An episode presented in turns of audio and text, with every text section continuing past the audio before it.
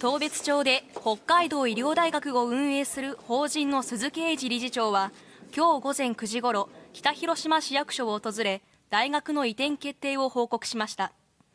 上野正美北広島市長は協力していきたいと応じたということです。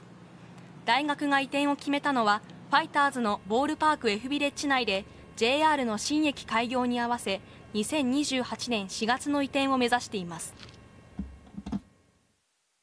心躍るものがあります。大学と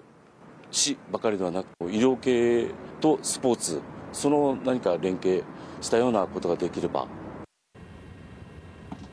大学とファイターズは来月中旬にも会見を開き移転案などを説明する方針です。